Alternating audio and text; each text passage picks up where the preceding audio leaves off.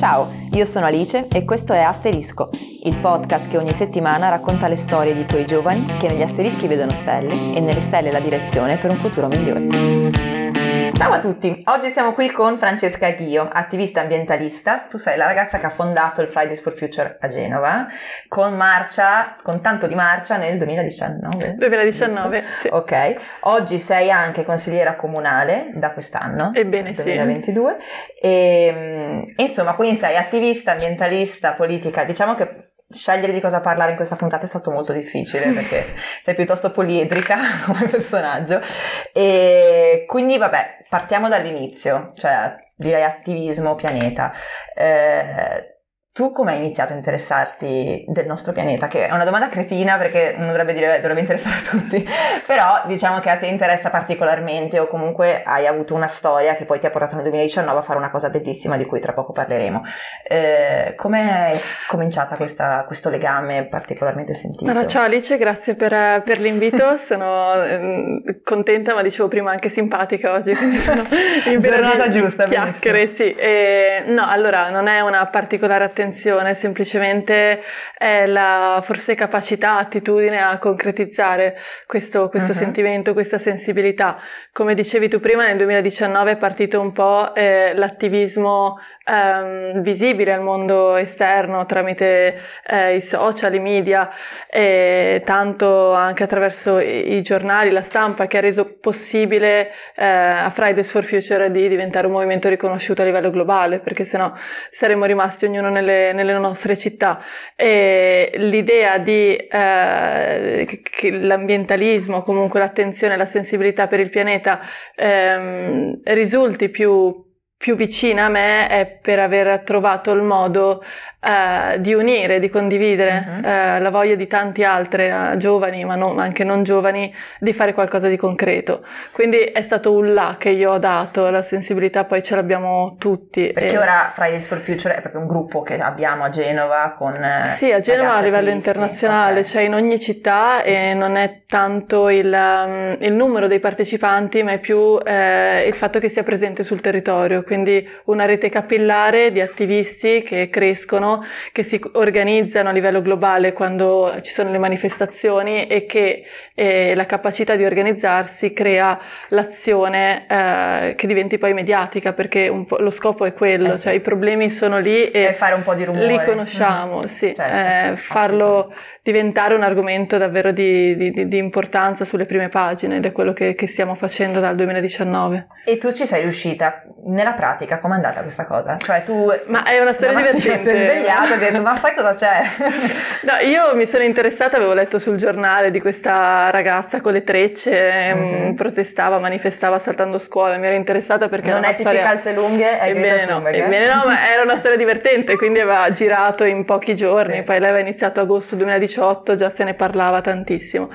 E quindi mi sono interessata per cercare di capire cosa ci fosse nella mia città e c'era pochissimo, in effetti c'erano quattro persone, non sono stata la prima, questo è uno scoop. C'erano altri tre signori dolcissimi con il loro cartellino, mm, età media 70 e, okay. e, quindi mi sono interessata dicendo ragazzi, ma ragazzi... Attivismo come, dolce, possiamo chiamarlo Come così. vi aiuto? Perché siamo così pochi? Cosa facciamo? E loro, eh Belin, siamo qua. ok, allora facciamo così, creo una pagina Facebook, creo una pagina Instagram, una mail, le Cosa basi. Facebook? eh sì, e quindi ho creato tutto e ho organizzato come siamo in grado di fare tutti, certo. quelli della nostra uh-huh. generazione. Il 19 marzo, credo fosse, che era la data in cui ci si era organizzati in tutto il mondo per scendere in piazza, io il Global volevo, Strike. Sì, il primo Global Strike. Io volevo che Genova ci fosse, quindi non mi importava il risultato delle persone, tanto che i permessi in questura li avevo fatti per 200 persone, già mi sentivo una figa pazzesca portare 200 persone in piazza. Sono arrivata la mattina verso De Ferrari e la piazza era piena di gente, tanto che mi sono chiesta ma questi cosa ci fanno qua? Cosa succede oggi? Non ho guardato, c'è un altro evento e invece erano lì per lo strike eravamo in 15.000 con tanto di polizia che mi è venuta a cercare a prendere per, per la camicia di dire, sì, eh, certo, sì, sì, sì, certo. è stato tragico eh, io non mi sono divertita per niente in quelle ore perché poi si trattava davvero di gestire 15.000 persone. È andato tutto bene. però bellissimo ce lo ricordiamo tutti me lo ricordo anche io quindi una cosa molto bella. E da lì è partita poi la, il, cioè il tuo attivismo c'era già da prima immagino però è partita un po' la parte più correlata con le istituzioni con azioni sì. di concreto sul territorio. Io già quel giorno in corteo avevo ricevuto delle chiamate da parte della regione, cosa a me sconosciuta, la, la, diciamo, l'istituzione uh-huh. regionale o comunque tutta la dinamica politica, quindi il consenso che era stato mosso non grazie a me ma grazie alla protesta internazionale aveva generato subito interesse da parte della politica perché poi è consenso punto, a prescindere da quale sia il tema. Sì, e, ehm, e, da lì sono iniziati i rapporti con eh, sia la stampa, ho tenuto un po' le, le redini del movimento ma è durato poco la, la, mia leadership perché poi ho voluto immediatamente condividere che è un po' la riuscita di questo movimento che non vede la leadership di Greta Thunberg come capo delle armate ambientali, no, è, no certo. è, siamo tutti a fare la nostra parte ed è forse la strategia vincente che ci permette di non morire. E sul territorio fare la nostra parte cosa significa? Fare la nostra parte, io dico sempre questa frase sempre più spesso, nel 2000 poi si aggiorna di anno in anno, però nel 2022 eh, è una scelta essere ignoranti, quindi la prima eh, parte di attivismo comprende l'informazione, quindi informarsi, ehm, l'approccio che ognuno di noi può avere per eh, usare le proprie energie nel nel resto che lo circonda sono sempre soggettive, cioè ognuno fa la sua parte ma non è ehm, giudicabile la parte mm-hmm. di ognuno di noi. E quindi già solo informarsi e consapevolizzarsi su quello che succede mm-hmm. intorno e scegliere di non ignorare che sia la persona che chiede l'elemosina, che sia eh, la crisi climatica o, che sia un, un problema che, che, ti è intorno. Eh, Don Gallo diceva che l'indifferenza è un vizio capitale e in effetti noi ci stiamo anestetizzando sempre di più a... Sì, ci siamo dentro fino al collo. Sì, a non avere interesse in quello che ci circonda, invece è, è, proprio quello che cerca di fare l'attivismo, cioè essere attivi, poi non ci sono gli attivisti e i cittadini, siamo tutti attivisti in qualcosa, la differenza è il senso di appartenenza, cioè quando qualcosa sentiamo che ci appartiene, allora siamo pronti a reagire, a difenderlo. Bisognerebbe cambiare quel meccanismo lì, cambiare quella logica, cioè tutto ci appartiene, anche un po', poi mi ricollego a... fermami perché io posso... No, no, no, vai, vai. non stop per 16 ore, però è anche il discorso politico, cioè non si parla di politica come un qualcosa che sta su un altro pianeta, la parte marcia della nostra società, no, tutto è politica, ogni scelta, ogni azione, fare la spesa alla COP, sì. comprare certi prodotti invece che altri, eh, essere gentili, non sfogare la rabbia che si ha dentro verso il cassiere solo perché è facile. Cioè, ogni scelta è politica, quello che eh, io ho iniziato a fare da quest'anno con eh, l'impegno ehm, lavorativo, perché mm-hmm. poi è un lavoro all'interno del Consiglio Comunale, è di organizzare, cioè capire qual è il tramite tra i problemi che abbiamo e, le istituzioni eh, che ci dovrebbero ascoltare, diciamo così. Sì, che dovrebbero gestirci. E le possibilità sono tante, si può fare tanto. E mi sto rendendo sempre più conto che manca quel ragionamento lì di riuscire a organizzare, cioè la politica non dà le risposte, le risposte le, dà, dà la, le, la, le risposte vengono date dalla scienza, e la politica dovrebbe essere il tramite, cioè uh-huh. utilizzare quelle informazioni, quei dati, trovare poi eh, dei modi per applicarle. Ed è quello che non sta facendo perché perché c'è eh, un problema di mezzo che è il mercato, il capitalismo, il consumismo e sempre di più però stiamo capendo che si arriva a un punto di non ritorno, quindi eh, adesso più che mai la politica dovrebbe fare quello che è chiamata a fare. Eh, meno male che ci sono persone come te che lo ricordano ad alta voce perché è fondamentale. Ma ehm, tornando sul lato un pochino più attivismo, sostenibilità, ad esempio, giusto per capire, tu sei una persona appunto dal punto di vista del, del, pianeta attenta. Essere attenti, tu dicevi dalle piccole cose, eccetera. Mi fai qualche esempio? Tipo, tu che cosa fai nella tua giornata quotidiana per effettivamente impattare meno o essere più eh, sostenibile? Ma io ci tengo sempre a partire, come ho detto prima, con uh, informarmi, cioè un'azione mm-hmm. che io faccio è informarmi non solo quello che succede nella mia bolla, uh-huh. eh, vicino a me, ma un po' a livello internazionale, perché si può pensare solo solo nelle logiche internazionali nel 2022. Non è che se risolviamo un problema qua ma il resto del mondo va a fuoco, poi la faccenda è finita lì.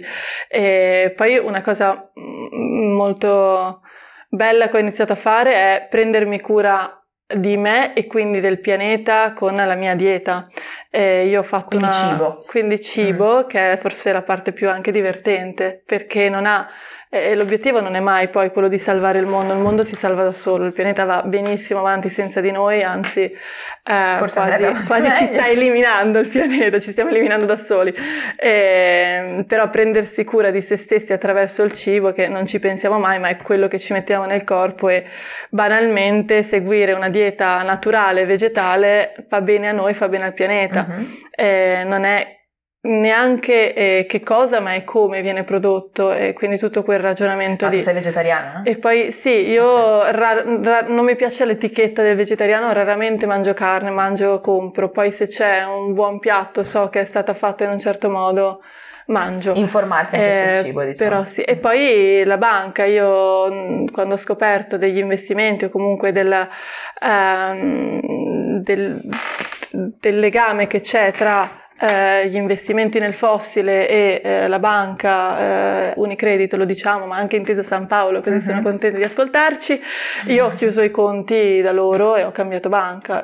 ci sono banche etiche che anche queste azioni qua, e parte tutto dall'informazione. Poi... E c'è qualche consiglio che potresti dare se qualcuno ci sta ascoltando e vorrebbe informarsi, ma prendere informazioni giuste? Perché secondo me al giorno d'oggi uh-huh. è difficile anche il primo step, cioè informarsi, perché le fonti non sono spesso affidabili, lanciano numeri senza spiegare dietro che cosa significano questi numeri, quindi ad esempio tu dove ti informi?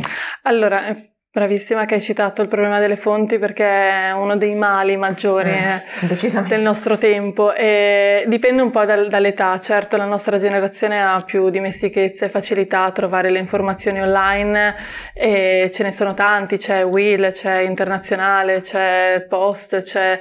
ci sono tanti mezzi, uh-huh, strumenti. Uh-huh. Forse la, e, e, direi anche che la nostra generazione non ha problemi a informarsi perché il tipo di informazione è passato, l'abbiamo visto negli ultimi 30 anni, dal cartaceo che adesso non esiste quasi più all'online eh, e adesso nei formati Instagram è sempre più smart e l'informazione quindi è sempre più veloce. Forse la fascia di età di cui, per cui sono più preoccupata eh, è la fascia dai 40 in su, eh, che magari usa meno i social, usa meno, è anche meno abituata a cambiare cambiare velocemente il modo di informarsi, quindi se è affezionata a un giornale morirà con, comprando quel giornale. E anche il modo di agire, perché io considero sì. una battaglia vinta quella di essere uscita in casa mia di mia madre a eliminare la, le bottiglie di plastica a cena e ora utilizziamo l'acqua del rubinetto. Per fortuna noi a Genova abbiamo una buona acqua sì, sì, sì, ed è stato difficile. Lunghissimo, no? Perché, ma perché è l'abitudine. Eh, perché sì, è molto difficile. Non riesci a smuoverli. È fondamentale. Metterei anche la, la, quarta buona azione della giornata, cercare di far cambiare idea ai boomer, che è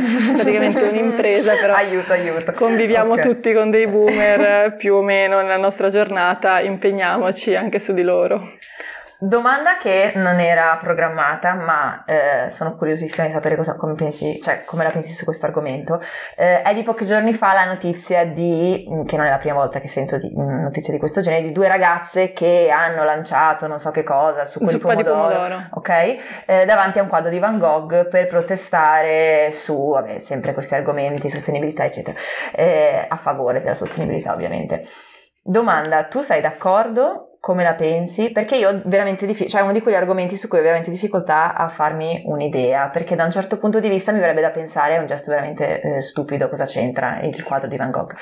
Dall'altra parte, oggi ad esempio leggevo su Tlon, che è un'altra pagina molto interessante di due filosofi bravissimi, ehm, loro giustamente dicevano in realtà è un gesto fatto solo per eh, allargare il megafono della protesta, diciamo così, e, e, questi quadri ovviamente sono protetti da vetri, queste ragazze lo sapevano, quindi in realtà sapevano che non avrebbero causato danni, semplicemente volevano farsi ascoltare e mandare un messaggio. Tu come la pensi? Ah, um, un po' l'hai detto già tu, nel senso che la, la, polemica del rovinare il quadro non sussiste perché c'era un vetro davanti, è più un gesto. E, bene o male che se ne parli, nel senso la protesta poi eh, ha preso popolarità per il gesto, per il quadro, per l'arte e si è creata una, eh, esatto, una dinamica perché critica. la mia paura un po' Scusami se ti interrompo. No, la mia paura è un po' il non vorrei che un gesto del genere spostasse l'attenzione da una cosa importante a una cosa futile. E lo fa, ma credo che sia l'inizio del ragionamento, cioè sicuramente le persone nelle prime settimane lamenteranno della zuppa di pomodoro che ha rovinato la tela prima di scoprire che c'era un vetro di mezzo e va bene così se il secondo ragionamento, quello che seguirà, sarà dire ma perché l'hanno fatto?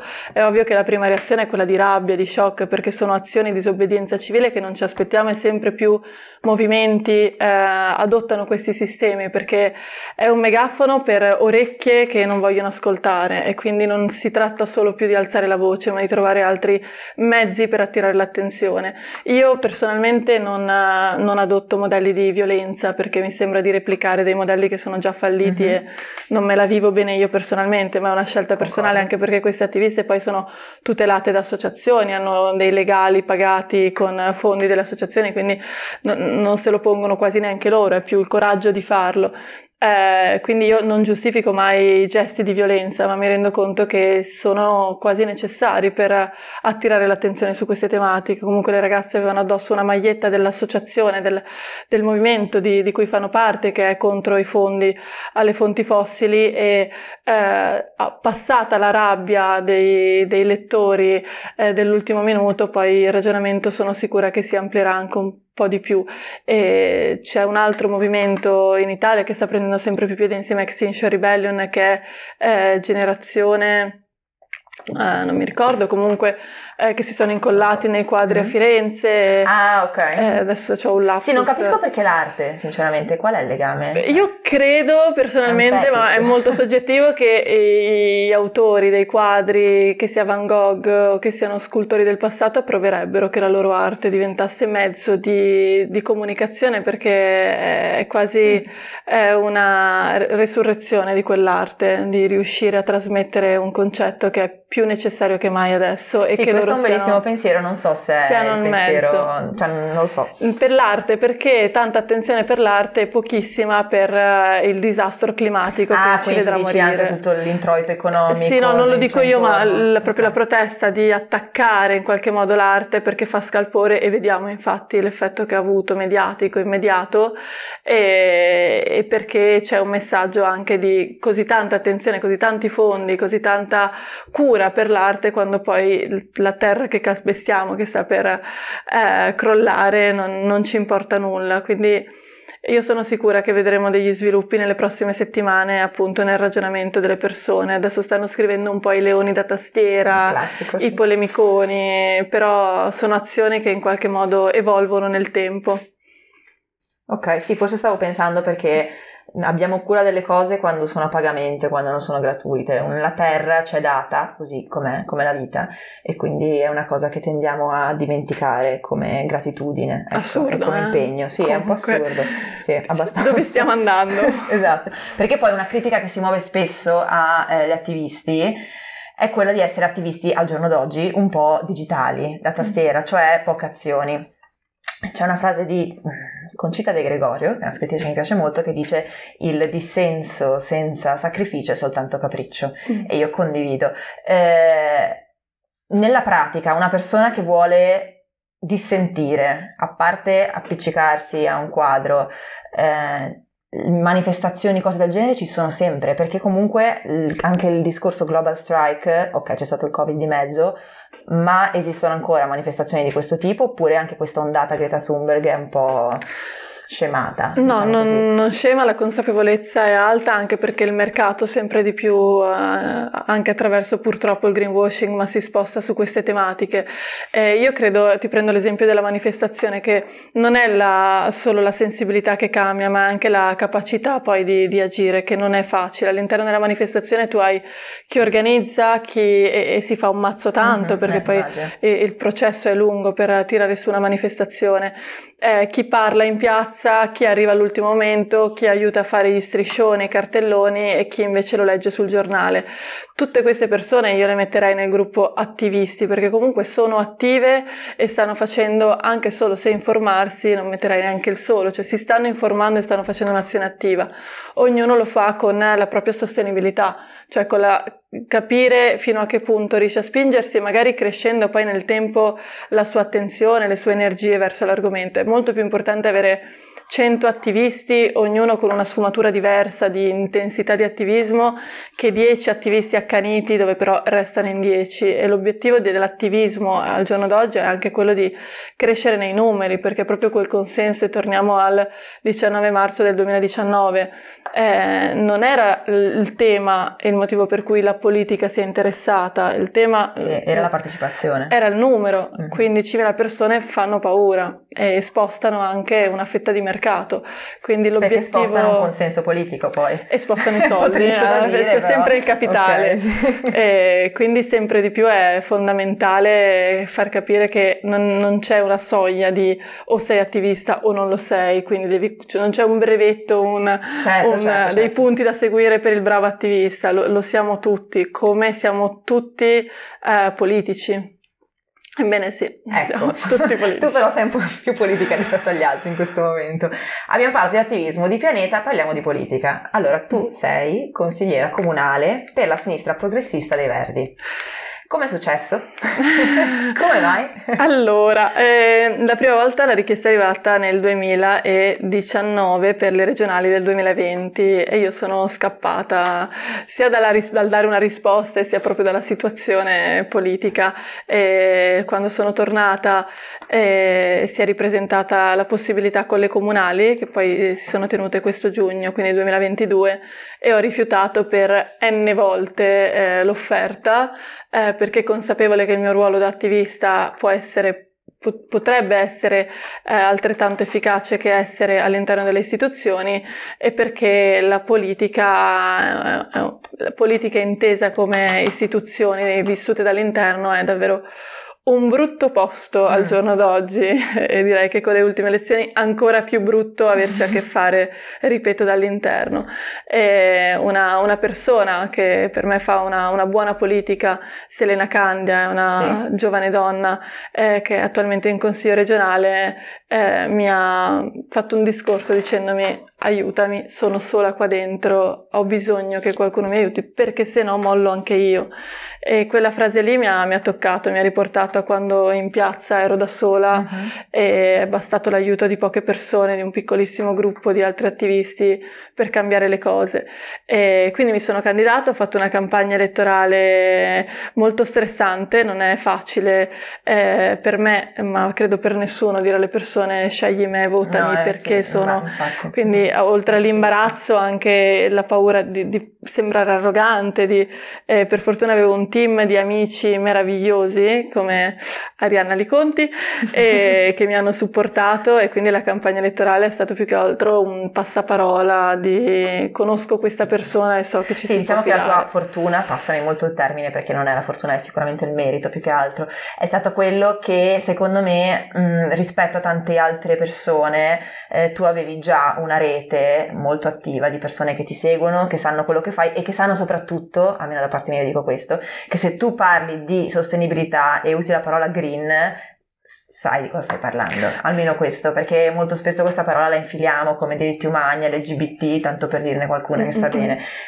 Quando si sa di qualcuno che comunque è davvero attivo e eh, informato, diciamo così, è comunque una roba, cioè è un qualcosa che ti dà fiducia, ecco, quindi sicuramente Immagino che questa cosa qua ti abbia anche aiutato ad, essere, ad arrivare dove sei adesso. Sì, cioè, il fatto di esserti una... già costruita prima a livello de- di territorio una buona rete. Sono una testa calda dalle elementari, quindi la rete è partita lì quando prendevo le difese de, del, del, secchioncello della classe perché veniva bullizzato, quindi diciamo che è eh, una sensibilità e un'empatia che, che, ho da sempre, forse è, sì, hai ragione, la, la, fortuna, il punto di forza è risultare coerente. Non, sì, questa è una eh, cosa rara, sì, secondo me. Ma ancora adesso cerco di farlo in quei luoghi istituzionali in cui sono, comunque di non sradicarmi da quella natura, quindi non dico Birkenstock e Dr. Martins, però ecco anche nella, nel pormi, nelle cose più, sì. più, sottili cerco di rimanere me stessa in un ambiente che a tutti i costi ti vuole omologare ed è molto difficile. Domanda appunto complicata. Eh, essere giovane in un ambiente di già rodati come quello della politica in cui comunque oggi ti trovi ad avere a che fare tra virgolette su base quotidiana, ma forse neanche tanto tra virgolette come dicevi prima, eh, è un limite o è un vantaggio o un'opportunità? È bellissimo. Allora, io mm. faccio questa premessa, sono pazza, nel senso per stare in quel manicomio bisogna essere pazzi, perché è un manicomio e, e lo, lo, definiamo un po' tutti così. È uno specchietto della società in piccolo perché siamo in una cinquantina di persone all'interno dell'aula rossa e eh, a volte c'è davvero da uscire pazzi. Essere giovane e non rodata in questo sistema politico mi permette di essere davvero una novità e, e la mia capacità eh, sto, che sto cercando di, di proteggere, di mantenere è quella di pensare fuori dai loro schemi, perché questa politica ha fallito e le persone che da oggi in poi entreranno in politica con l'idea di fare una buona politica eh, devono inventare nuovi modelli. Ed è la parte da un lato più eccitante, dall'altro più difficile perché non ti insegna nessuno, cioè è facile entrare e seguire un canale, ma se sai che non ti porta da nessuna parte, perché lo stai facendo? Allora, beh, personalismo e volere una piccola fetta di quel micropotere che, che purtroppo ruota intorno alla politica. E per me invece essere diversa mi permette di avere davvero 1500 idee in più rispetto agli altri, di spaccare un po' gli schemi. Mm. E il discorso che dicevi sul fatto che il tentativo del, degli altri, diciamo così, è sempre quello di omologare, è una cosa che riesci a, a verificare su base effettivamente quotidiana, cioè ci sono sì. persone che cercano di corrompere, forse non so se sia la parola no, giusta, no, no, però spostare un po'. Ma magari o... ti guardano male o cercano di eh. far sentire, eh, di, di, farti sentire inadeguata, ma non, non regge anche perché il mio piede è dentro, un piede è dentro, ma un altro è ben saldo fuori, ho persone, ho un team eh, di quella che chiamo la mia famiglia, di, di, di, che poi sono centinaia e centinaia di persone, probabilmente i miei elettori, mm-hmm. eh, quindi dalle bevute nei vicoli ai baristi con cui ho lavorato, perché io lavoravo, ho lavorato per tanti anni nel centro storico, mi tengono ben salda che cos'è la realtà e la difficoltà lì dentro è che le, le persone non hanno idea di cosa sia in questo caso Genova, perché non la vivono Genova, sono abituati a eh, forse ambienti un po' troppo elitari. Mm. E la cosa bella è che quel volerti eh, omologare o comunque giudicarti e farti sentire inadeguata non attacca perché, perché, perché siamo forti, la nostra mm generazione è forte, nel, forte, nelle idee, poi non sempre c'è la possibilità, la capacità di, di lottare per quelle idee perché, perché non è facile, ma siamo uniti e io sento questa forza, questo privilegio di essere la voce di tante altre persone al di fuori da quell'aula e quindi... Ma in quell'aula di giovani, a parte te, ce ne sono altri? Dici giovani per età anagrafica o giovani giovani? Perché ci sono anche un po' di giovani vecchi diciamo, dentro, okay. già morti. Ah ok, perché under 35 ti avrei detto. No, io. allora età anagrafica... C'è qualcun altro siamo, che posso invitare qui? siamo una... Eh, Filippo Bruzzone, mio, mio sì? collega, sicuramente lui ti, ti divertirai tu, è una persona meravigliosa con cui sto lavorando benissimo, che anche quello è fondamentale perché Serve, arrivare certo. lì dentro da sola scuola sarebbe stato più complicato per me. E, ma giovani siamo forse 6 o 7 under 35, mi ammazzeranno, ma sono contenta così. Eh, la maggior parte sono vecchi dentro, cioè replicano quel sistema di politica ma che. Per... Ok, sulla base del fatto che hanno idee politiche molto diverse dalle tue un o anche sì, all'interno del tuo E un po' a livello cerchio. Eh, no, eh, io non sono in un partito, io sono in una lista, quindi okay. è, è, diverso, però ci sono logiche di partito, quindi ovviamente se tu eh, entri in politica attraverso un partito ci, ci sono delle, um, non voglio dire regole, però linee comunque guida, linee diciamo, guida, sì. sì, mm-hmm. che ti consigliano fortemente di seguire e, e poi per eh, idee invece proprio valori, che magari la politica si fa in giacca e cravatta mm. e con la spilletta al petto. Ecco, a tal proposito, mm. invece ti ho chiesto essere giovani, essere donna?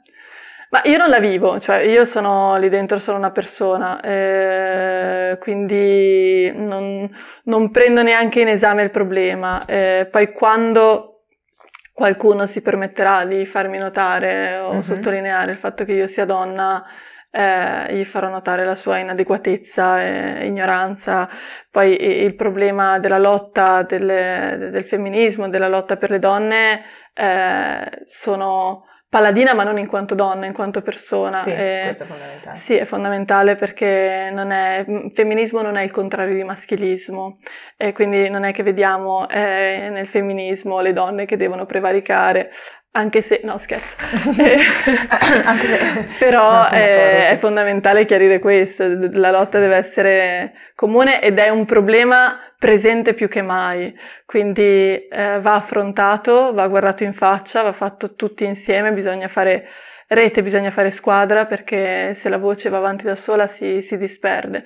E quindi sì, il problema non è mio lì dentro, e, a parte che all'inizio della, del mandato erano arrivati dei commenti molto sessisti, ma io ho risposto in un modo molto sì, elegante, ma diciamo che questa persona non si è più fatta né viva né sentire né si permette di nominarmi, quindi direi che sono stata efficace. Però la mia voce è più per quello che succede là fuori, eh, che qua fuori, mm-hmm. ci sono anch'io. Bene, allora ti meriti l'ultima domanda, dopo questa bella chiacchierata.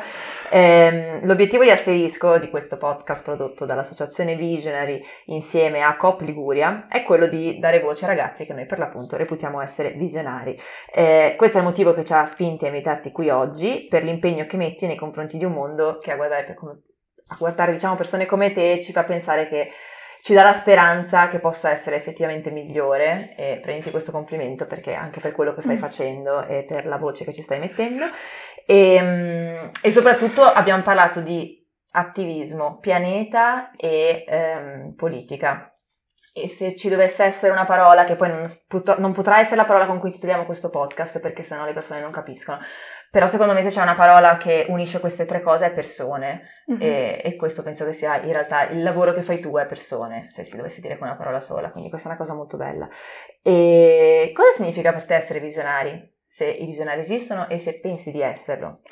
C'è una parola che mi, mi, mi, appassiona da tanto tempo, devo ancora evolverla dentro di me, però eh, mi ha seguito un po' nel mio percorso e in tutte le sfumature della mia vita, che è la biodiversità. Uh-huh. È una parola a cui io sono molto legata. E secondo me essere visionari è riconoscere quella biodiversità, eh, intesa come l'essere diversi, cioè ognuno di noi ha un background, delle capacità, delle attitudini, eh, delle esperienze che, che, sono uniche e quell'unicità lì ci permette di avere una visione di insieme, quindi che tutti questi punti di vista collaborino per una, una comunità nuova. E purtroppo siamo a un momento in cui lo vediamo intorno a noi per la violenza, per le guerre, per, per l'odio che ci circonda, eh, la società umana ha fallito. E possiamo arrenderci ed estinguerci che comunque io non la escluderei, oppure possiamo, possiamo, reagire, e reagire riconoscendo, creando questi nuovi modelli, essendo visionari proprio nel, nel, senso di avere il coraggio di essere diversi perché quella differenza ci permette di, di creare qualcosa di nuovo. E io mi impegno perché non, non, mi voglio arrendere, cioè ci provo, ma è parte del mio carattere, ma sono fiduciosa nella nostra generazione perché vedo, eh, mi ispiro tanto a persone intorno a me ed è alimentarsi, eh, spread, quindi contaminarci a vicenda, eh, perché appunto la rivoluzione non può, e con rivoluzione intendo proprio questo approccio di rivoluzionare i modelli che non vanno, eh, non può essere una sola voce, dobbiamo essere uniti a farlo, piuttosto eh, mettere da parte i personalismi, aspettare tutti perché ognuno ha i suoi tempi, eh, condividere sia le capacità e sia comunicando in un modo gentile eh, laddove ci sia bisogno di spiegare e andare avanti insieme, uniti, ognuno nel proprio campo, che è un po' anche per me politica. Grazie mille Francesca per agire e per reagire. Grazie. Grazie a voi. Ciao. Ciao. Asterisco è realizzato presso il Centro regionale di orientamento ai consumi COP Liguria, sede delle attività didattiche della cooperativa. Il podcast è reso possibile grazie al sostegno di COP Liguria e al lavoro dei volontari di Visionary Movement. Il montaggio e l'editing sono a cura di Matteo Valenti. Per saperne di più, visita il sito orgvisionary.com e unisciti all'hub territoriale più vicino a te. Per info e domande sulla puntata appena ascoltata, scrivici su Instagram o all'indirizzo mail genova-orgvisionary.com.